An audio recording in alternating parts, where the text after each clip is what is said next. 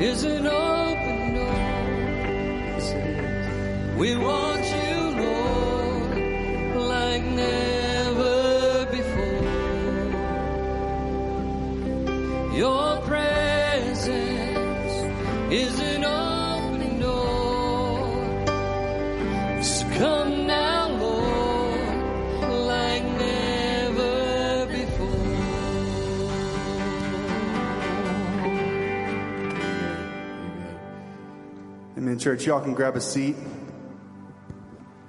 How y'all doing this morning? Well, if we have not had the opportunity to meet yet, my name's Ethan and I'm the worship pastor here this morning, but I think Kevin's doing a pretty great job. I don't know about you guys. I think he's doing awesome.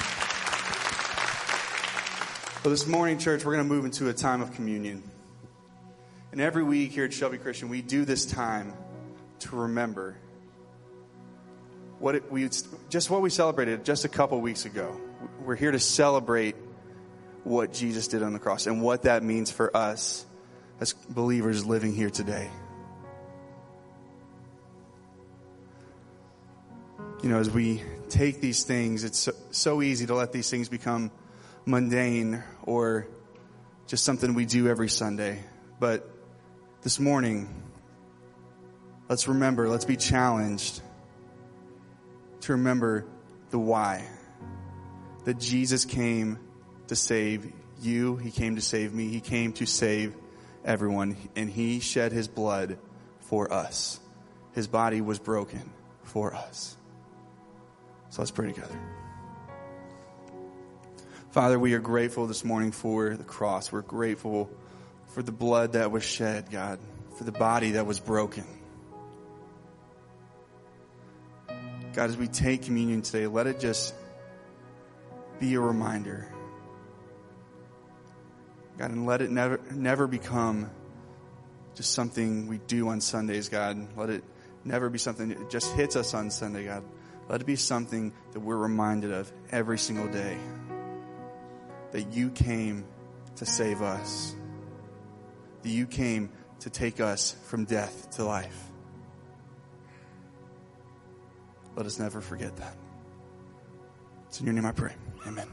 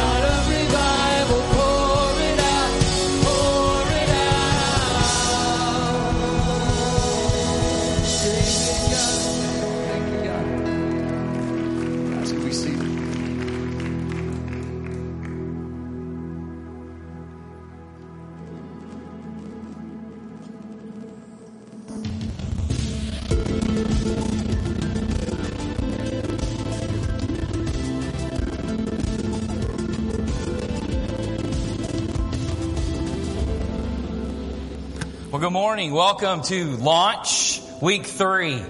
I love um, the opportunity we've had over the last couple weeks to listen to Dave and then Matt last week talk about what the early church was experiencing in the book of Acts. This is this is really important stuff. This is a really important, pivotal time in the history of of us, of the church. Like, if you've ever wondered maybe, like, how did we get to where we are today? Well, we're talking about it right here in the first eight chapters of the book of Acts in this series called Launch.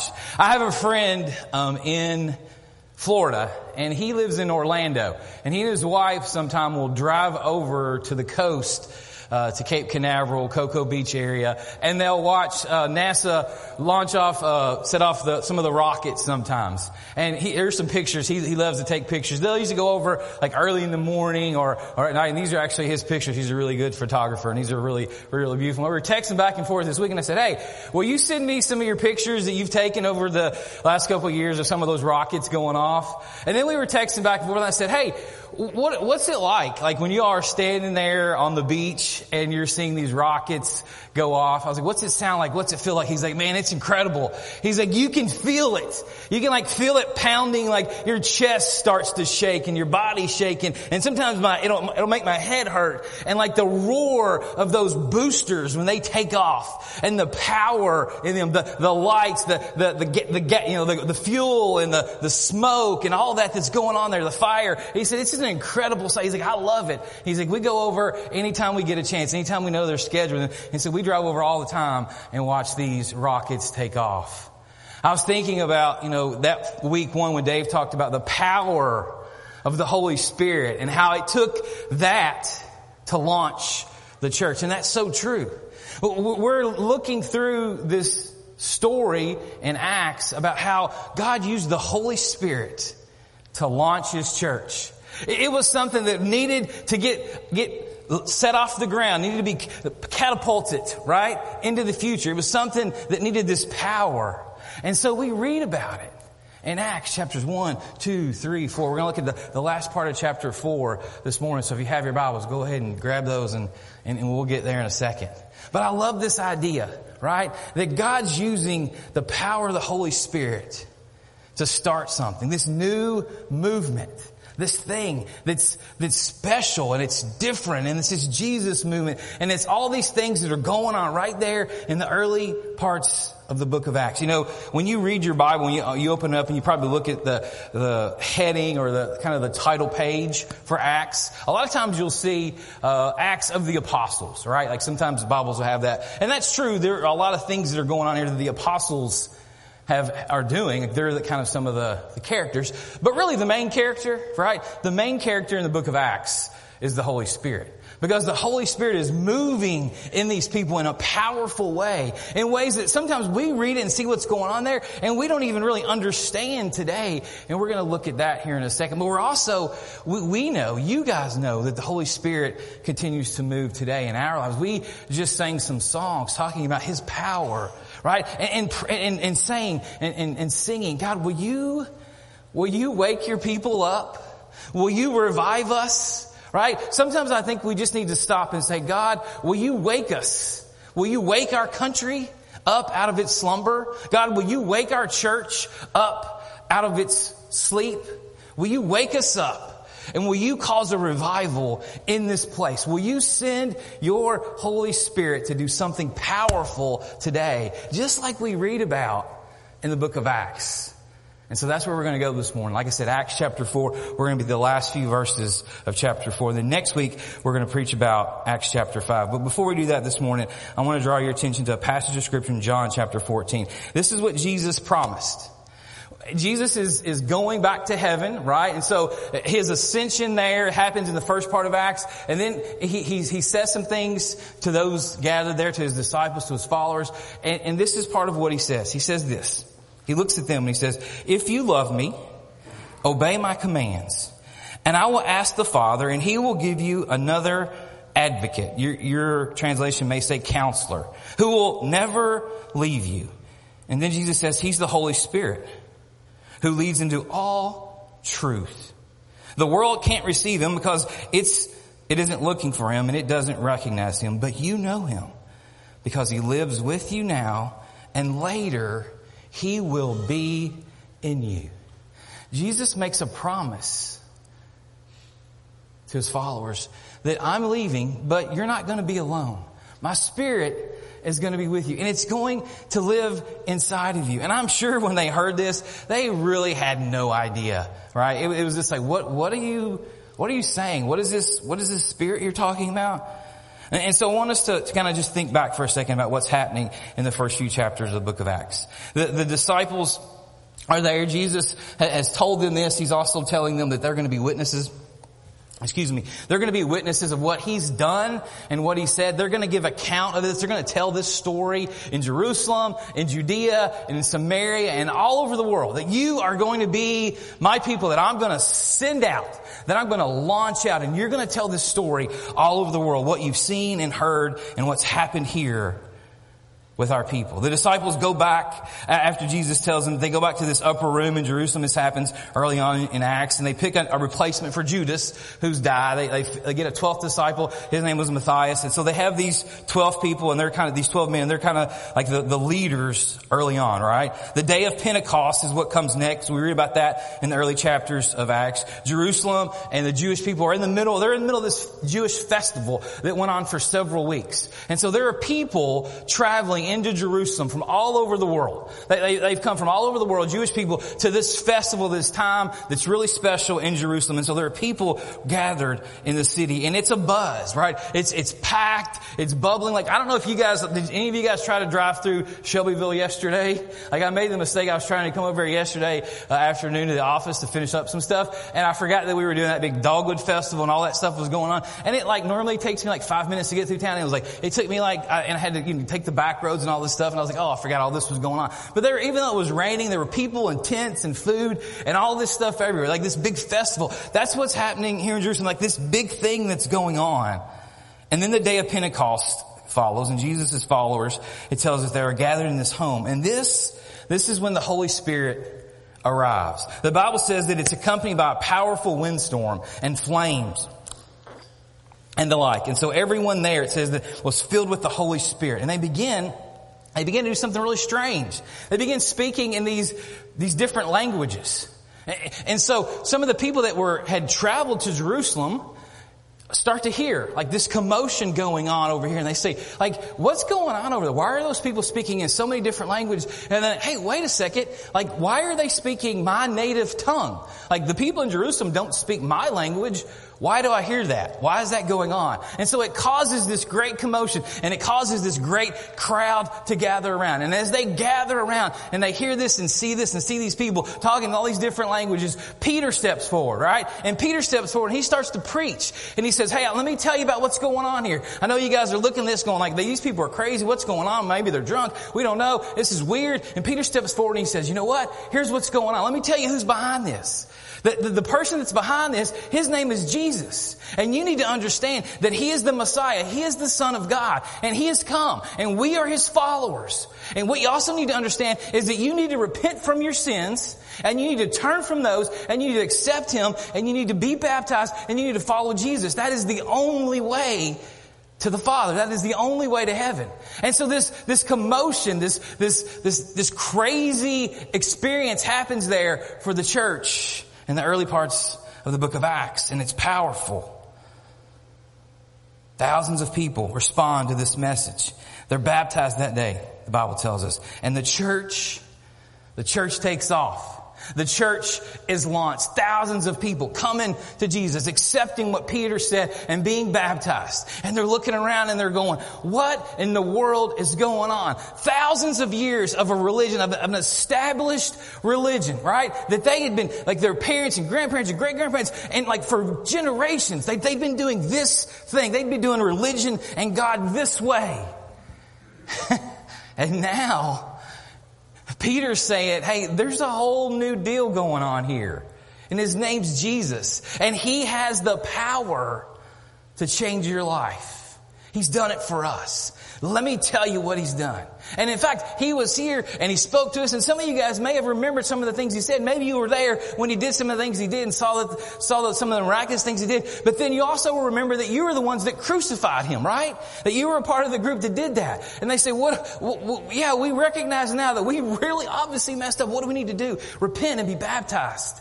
Follow Jesus, Peter says. And the church begins. And because of that day, we sit here today. And so after that, they are released. Um, they, they were releasing the community, and so so John or Peter and John they go and they start preaching. They start healing people. They have this power that, that's uncommon. So they go, they're, they're preaching and teaching. They're going into the, the synagogue and the temple. They're all over Jerusalem and all, their message is clear. Like Jesus is the only way. And, and, and, you guys know a little bit about what happens here, right? The religious leaders in the city are, are, hearing this, and it's like, man, we thought we got rid of Jesus. We thought we got rid of his followers, and, and it's, they're coming back, right? And, and so the, the, the, Jewish leaders hear this and like, we gotta stop this, because it's causing too much this is causing problems for us. They're causing riots and chaos and like all these things are going on. And so that we're kind of, they could feel their power slipping away. And so they drag Peter and John into the council and they say, hey, you guys need to stop. You're causing too much problems. You're out there talking about Jesus and doing all this stuff and people are starting to believe it. And now all these people are like a part of your movement. You have to stop. Stop it now. And they look at those religious leaders and they say, we're not going to stop. Like there's nothing that you can do to stop us. We will preach Jesus for the rest of our lives.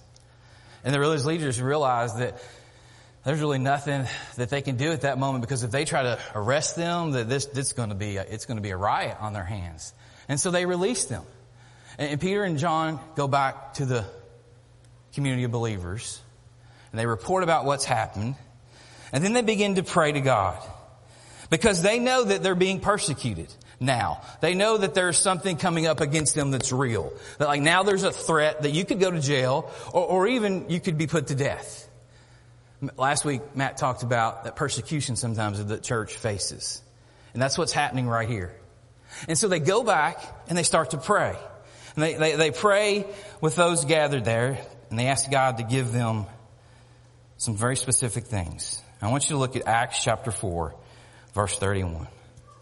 After this prayer, after they prayed, the meeting place where they were shook and they were all filled with the Holy Spirit. Then they preached the word of God with boldness. I want you to underline, I want you to highlight, I want you to circle, I want you to take note of that word. Boldness. They go back and they realize, all right, we're up against something real here now. Like, like we, this isn't going to be easy. And so they're praying, God, what do you, what do you want us to do now? Will, will you, will you move in us? And so God, God shakes the room. It's like, hey, I'm here. Like there is a revival that's going to take place in this town. Are, are you guys ready?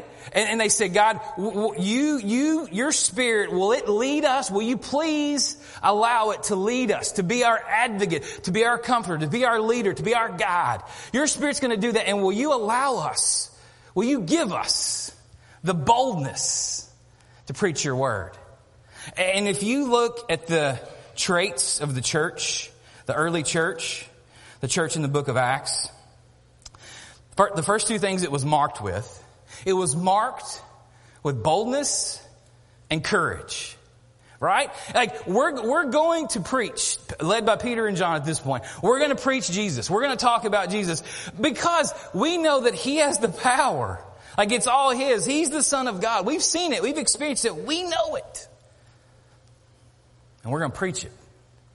And so when we think about where we come from, the traits of the early church, what they were marked with and what we should be marked with today, the first two things are, are boldness and courage.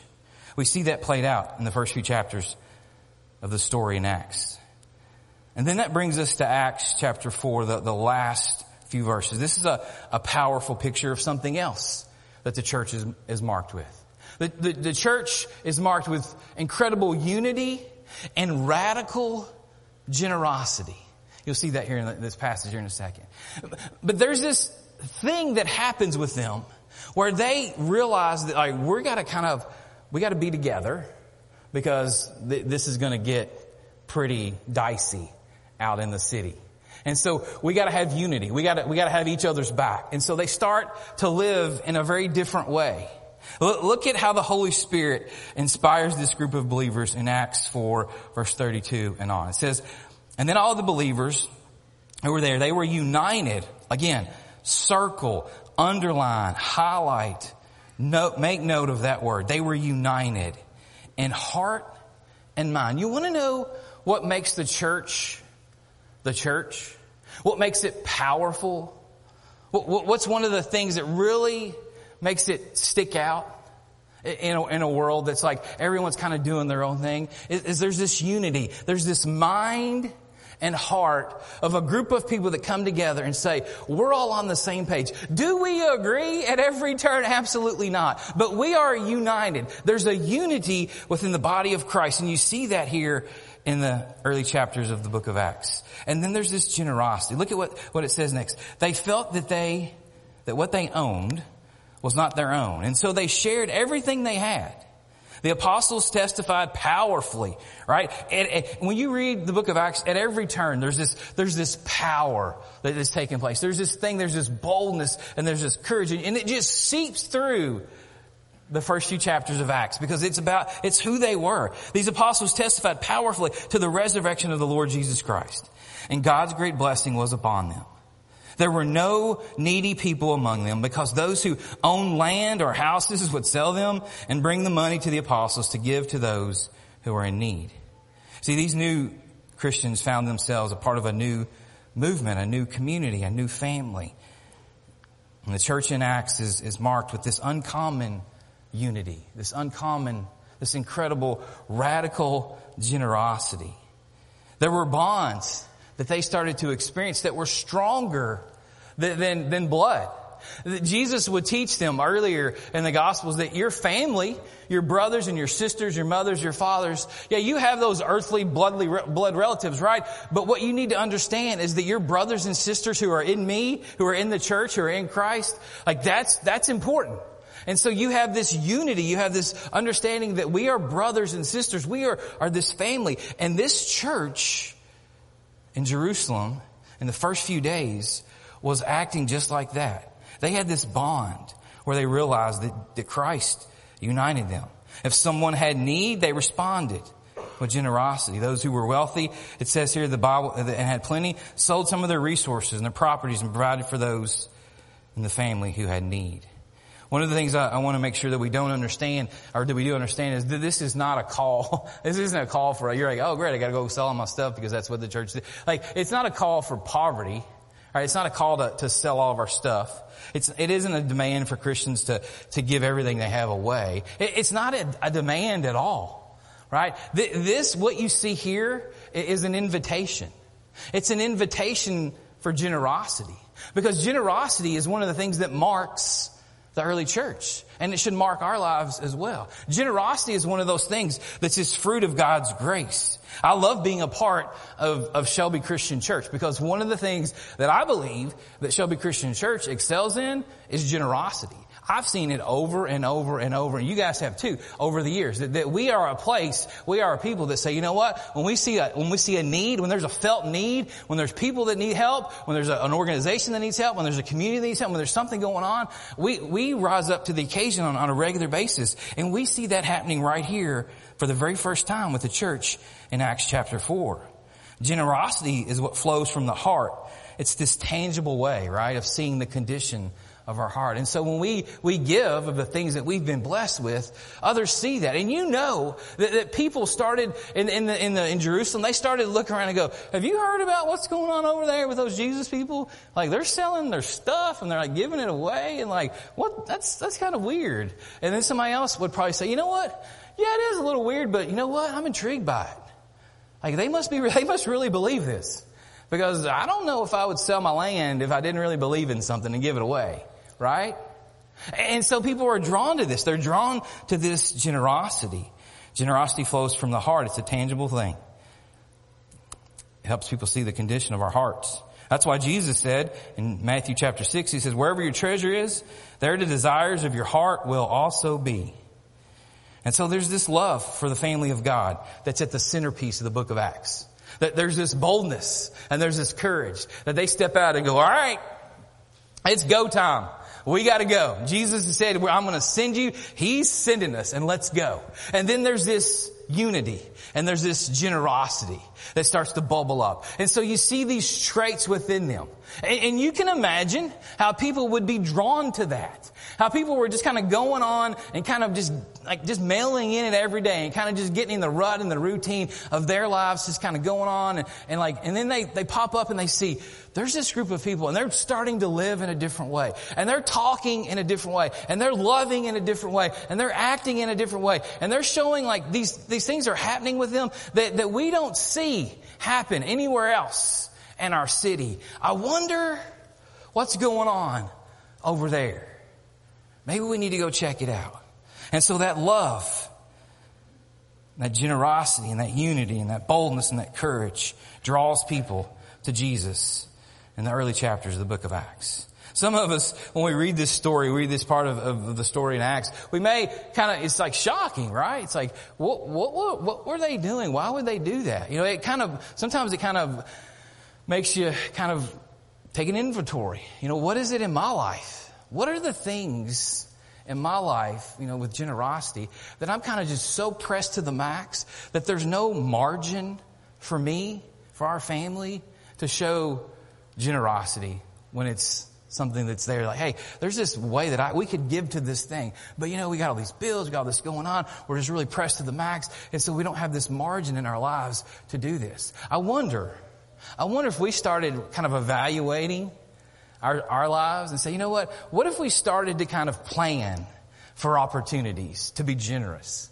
And so we started building some margin in our lives. Like, you know what? God, I would love to have an opportunity to just show someone how generous, not I am, but how much you've blessed me and how generous you are.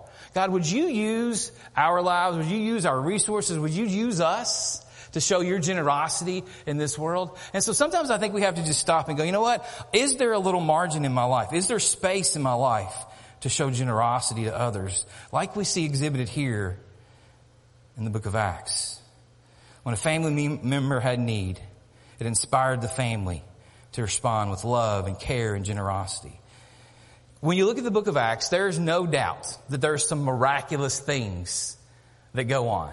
There are some really miraculous things that go on in the early chapters of the book of Acts. There are lame people that are healed. The disciples are, uh, the apostles are going around and they're healing lame people. Like they're physically doing some of the things that Jesus did. And so they were like, all right, this, you know, Jesus can do it because he's the son of God. We get that. But now these guys are doing it. So that lame people are healed. Like, like people are being restored. Demons are being cast out of possessed people. Foreign languages are being spoken without any training and forehand knowledge. Those are definitely some very incredible signs and wonders of God's power, the Holy Spirit moving there in the early chapters of the book of Acts. But you know what? Some of the most miraculous things that happen here are the subtle things. Uh, like this, for example. Think about it. We like our stuff. Like we like to have our own stuff. We like our own possessions. We like, our, you know, to have our own privacy. We like to have our own provisions. And what you see here in this early church is that they say, you know what? We're going to press in to the community of believers.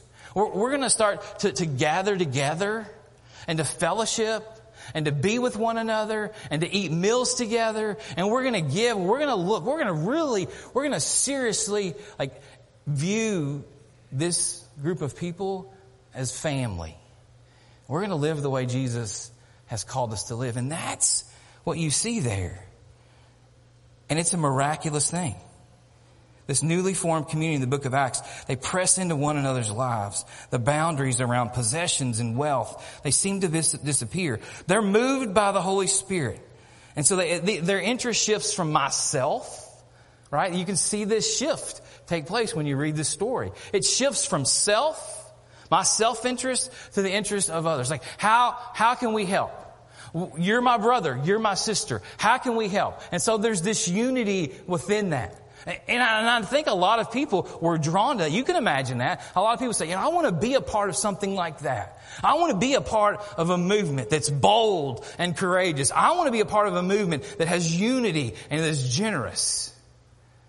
And that's exactly what these people were doing in the first few chapters of Acts. And it's powerful and the Holy Spirit is fueling it all. And this, this is how God chose to launch His church.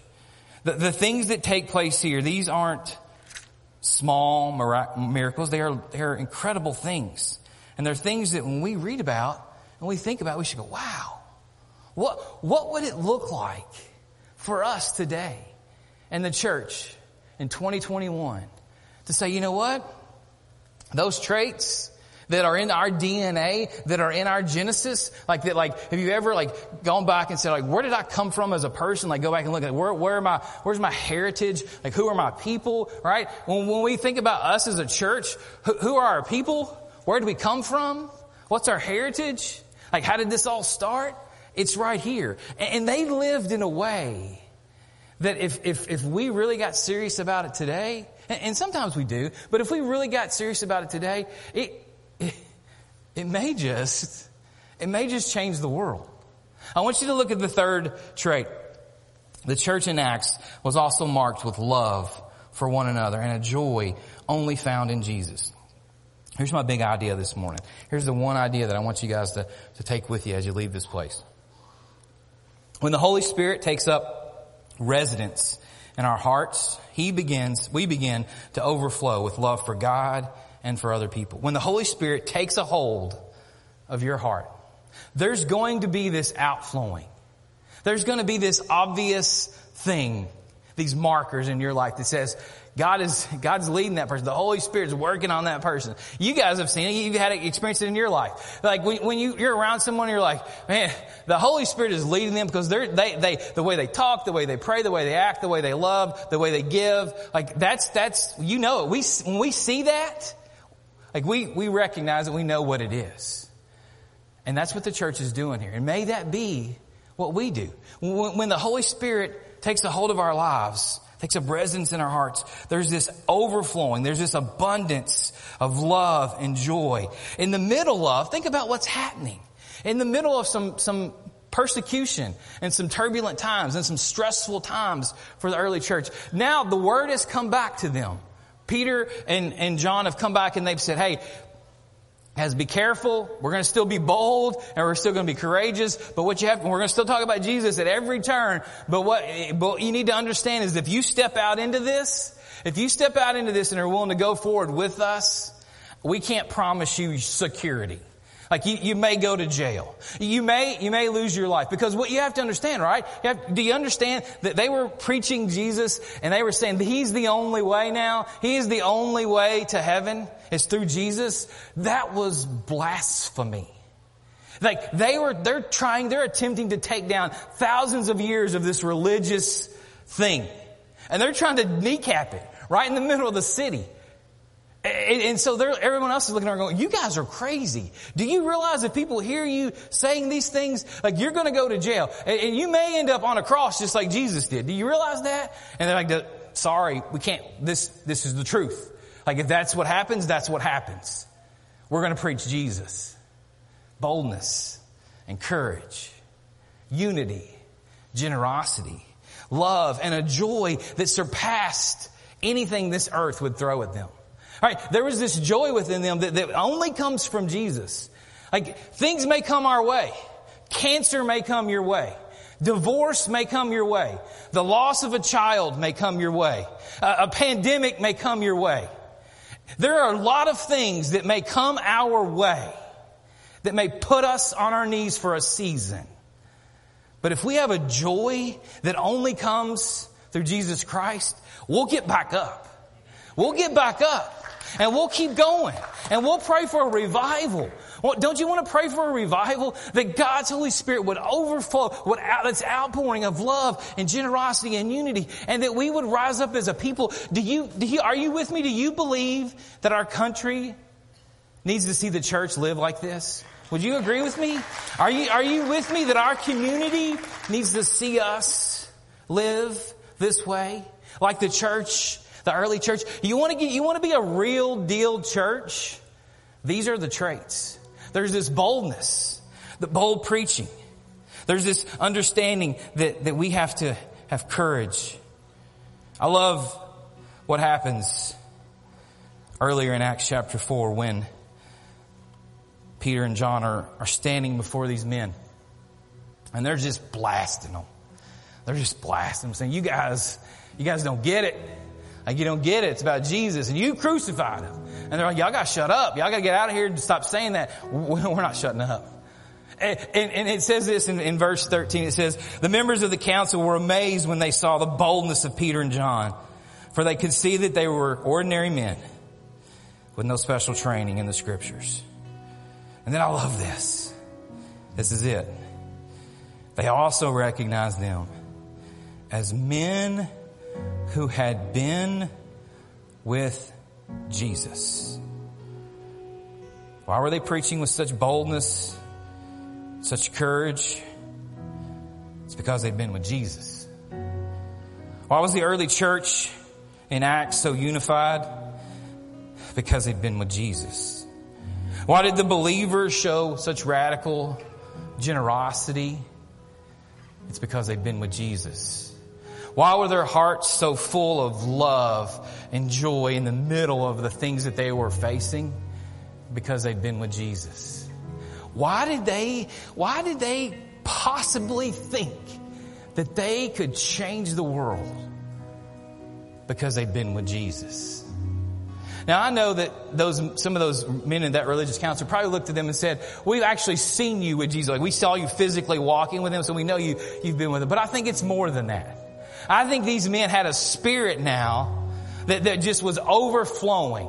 And, and that they could see that like these, these people are like, they believe this stuff. Like they're real. They've been with Jesus. And this is different. This is different than, than what we've dealt with in the past. These religious leaders that have popped up and then these cults and then they die and they die. Like this is different. There's something different going on here. They said, they've been with Jesus. And so here's my question for you. Have you been with Jesus? Do you, do you know him? Does, does he know you? Are you, are you walking with him every day? Does he know your name? Does he know your heart? Does he know the things that you're struggling with? Are you praying to him every day? Are you connecting with him every day? Do you know Jesus? One of the things that Jesus said to Peter in Matthew chapter 16, he said, I'm going to build my church and the gates of hell will not prevail against it, right? He, he looks at Peter and he says, I'm going to build my church. I'm going to use you, Peter. You're going to be the, you're going to be the start of this. And I want you to know that when you go, go with boldness and go with courage because you have to understand that Satan and the demons and hell are going to quiver in their boots when you preach my name. There is power in that. And He promises us that nothing that this world will throw at you or me or us will defeat us. That the church will always prevail. and now it may get down to a really small remnant. It may, it may lose numbers, right? And it may like look like that, like we're fighting against the ocean as the church, but it will prevail in the end. And so there's hope in that. There's power in that. There's boldness in that. There's courage in that. There's unity in that. And I don't know about you, but I want to be a part of something that nothing that this world, nothing that Satan or his demons can throw at us will prevail. We win in the end. And if our job is to love and to lead and to have unity and generosity and to show this world who Jesus is through the way we live our lives as the church, then I think we're up for the task. Are you up for the task? I'm up for the task. And I hope we're up for the task. Would you guys stand with me? God, I thank you for today. And I thank you for the opportunity to gather with your family, our brothers and sisters. God, I pray that we would understand that you've given us something and it's a power. It's a power that we have inside of us because we've accepted Jesus as our Lord and Savior. And that we need to live with it. We need to live with a bold, courageous attitude that says, I'm going to share your love, Jesus. I'm going to say things sometimes that, that may get me in trouble, but I'm going to preach you I'm going to live with, with generosity and unity and love and joy. And people are going to be drawn not to us, but to you through us. And God, I pray that, that this morning that we understand that that's, that's our call. That's our mission. Those are our marching orders as your church. God, we also pray this morning that maybe there's someone here today that says, you know what, I want to be a part of that. I want to be a part of that Jesus movement that's still going on today. I want Jesus to be my Lord and my Savior. I want to accept Him. I want to be baptized. I want to start anew today walking with Him. God, this, this invitation is, is for that. And God, for the rest of us, I pray that we would just stand and sing and think and understand what we've, what we've signed up for. That there may come persecution, there may come trials, there may, may come opposition but we can't do anything else but be bold and courageous, show unity, and generosity, because that's who we are. That's who you are. God, thanks for loving us. It's in Jesus' name I pray. Amen. We're sing this song. If you want to pray with someone, talk to someone today, we, we'd love to talk to you.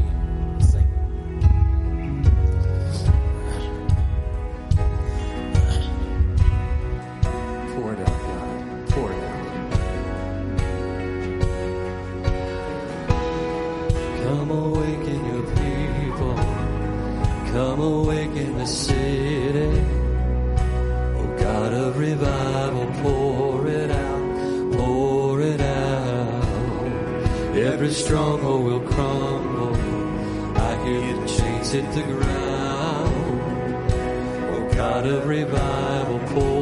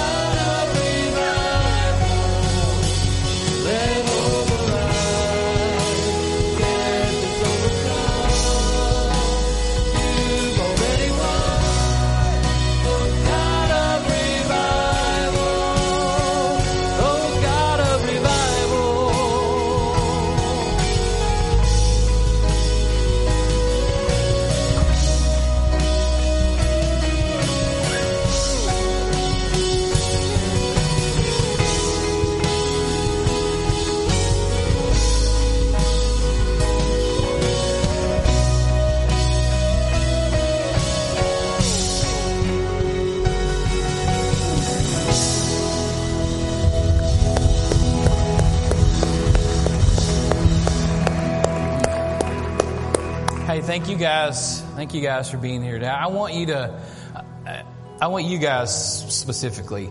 Would you, would you just continue to pray in your time this week and in the next few weeks and months?